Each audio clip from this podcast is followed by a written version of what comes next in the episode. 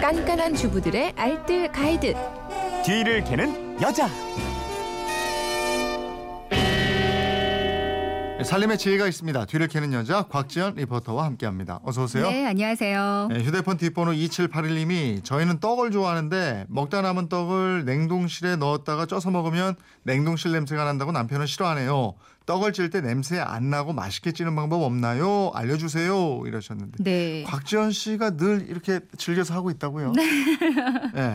저는 떡은 잘 안 꺼내 먹게 되더라고요. 아 그래요, 그래요? 지금 네. 냉동실 안에 그 지난 추석 때 먹었던 송편도 좀 남아 아, 있고요. 그래요? 돌잔치 때 가서 받아온 떡도 있긴 있거든요. 음. 근데 떡은 사실 맛있게만 찔 수만 있다면 간식으로 이보다도 좋은 건 없잖아요. 네, 네. 그래서 저도 냉동떡 다시 맛있게 찌는 방법을 이번에 한번 뒤로 캐봤습니다. 이게 말랑할 때 넣어 놓으면 그냥 그 냉동을 풀기만 해도 말랑한 채로 먹을 수 맞아요. 있거든요. 네, 그렇습니다. 근데 다시 쪘을 때 냉동실 냄새가 난다. 보관에 신경을 더 써야 된다고요? 맞습니다. 그러니까 보통 떡 드시고 남으면 냉동 보관에 두잖아요. 근데 음. 떡을 처음 냉동 보관에 놓을 때는 한꺼번에 다 넣지 마시고요. 반드시 한 번 먹을 만큼만 소분해서 냉동에 넣는 게 좋습니다. 네. 그리고 이걸 어설프게 싸서 얼리면 냉동실 냄새가 많이 벨 수밖에 없거든요. 그러니까 음. 최대한 비닐 랩으로 마치 미라를 감듯이 어. 칭칭 감아서 이중 밀폐를 해 놓으면 다시 쪄 먹을 때 냄새 나지 않을 거예요. 음, 그냥 실온에서 해동하거나 전기밥솥에 해동해서 먹는 경우도 많고요. 네, 좀 전에도 그냥 실 온에 네. 두면은 해동이 된다고 말씀해 주셨잖아요. 음. 근데 냉동떡을 해동하는 방법 크게요. 이게 찰떡인가 맵쌀떡인가로 좀 나뉠 수가 있습니다. 음, 음. 그러니까 찰떡 종류라면 말씀해 주신 대로 그냥 실온에 뒀다 드시면 돼요. 네. 다만 말랑한 상태에서 냉동된 떡이어야지 딱딱해진 상태에서 냉동이 된 거라면 요거를 그냥 실온에 둔다고 해도 말랑해지지 않거든요. 맞아요.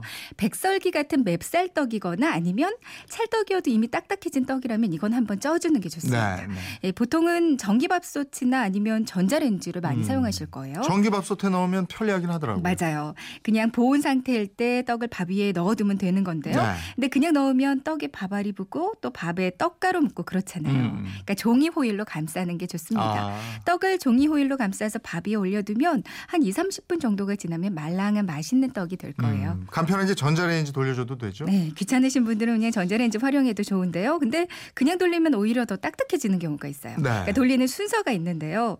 냉동된 떡을 전자레인지로 살짝 해동 코스로 먼저 돌려주세요. 음. 그리고 실온에 좀 놔두고 열기가 좀 없어질 때까지 기다려줍니다. 그 다음에 다시 이제 떡에다가 따뜻한 물을 조금 뿌려주고요. 다시 전자레인지에 넣으면 되거든요. 네. 그러니까 한 번 돌리고 실온에 뒀다가 물 뿌리고 다시 돌려주는 거예요. 음. 그러니까 다른 떡들보다도 찹쌀떡은 1분 1분씩 살짝만 이렇게 보면서 돌리는 게 좋고요. 전자레인지 대신에 찜기에 넣는 경우도 많이 있잖아요. 네. 그러니까 냄비에 물은 채반에 찰랑거릴 정도로만 붓고요. 면보나 종이 호일을 깔고 그렇게 찌면 되는데요. 근데 찰떡은 흐물해지면서 퍼지기 쉬워요. 맞아요. 네. 그러니까 찜기에는 찰떡 종류는 안 넣는 게 좋습니다. 이게 찰떡 퍼주면 막 이제 찐득찐득하게 늘어져가지고요. 네. 온뭐 포크나 이런 다 묻어요. 맞아요. 예. 네. 팬에 구워 먹어도 맛있잖아요. 찰떡 종류는 팬에다가 구우면 네. 더 맛있게 아우, 드실 수가 고소하죠? 있어요. 네, 네. 팬에다가 식용유를 아주 약간 팬에 묻을 정도로만 넣고요. 이제 해동된 떡을 넣고 겉이 바삭하도록 구우면 떡 속은 쫀득하고 이제 겉은 바삭한 떡으로 재탄생할 수 있거든요. 이게 이렇게 구워 먹으면 처음보다 더 맛있게 먹을 수가 있어요. 예. 그러니까 꿀 찍어 먹으면 더 맛있는데 특히 송편 같은 거, 찰떡 같은 거 이렇게 해 먹으면 좋을 것 같고요. 인절미 같은 경우는 팬에 기름 두르지 않고 그냥 약불에 올려놓으면 고소한 인절미 되고요.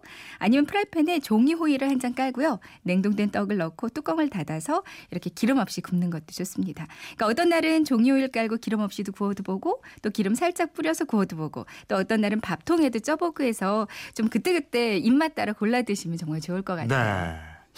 곽지연 씨 두시만세 출연하셨어요? 네. 근데 지난 거기서 출연했어요. 네. 여기 출연할 때보다 훨씬 좋아했다. 이런 제보가 지금 들어왔는데 4936님.